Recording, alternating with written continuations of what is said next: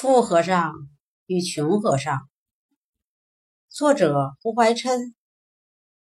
从前，四川地方有两个和尚，一个是很富的，一个是很穷的。有一天，穷和尚对富和尚说：“我想往普陀去。”富和尚大惊道：“普陀这样远，你怎能去呢？”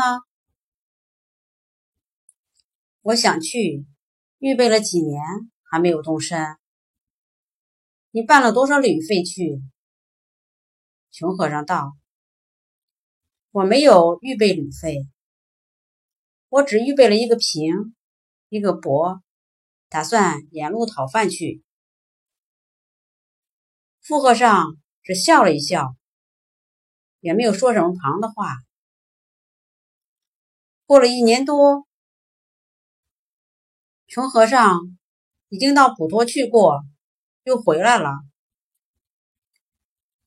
他再去访问富和尚，富和尚一句话也没有的说，只是惭愧。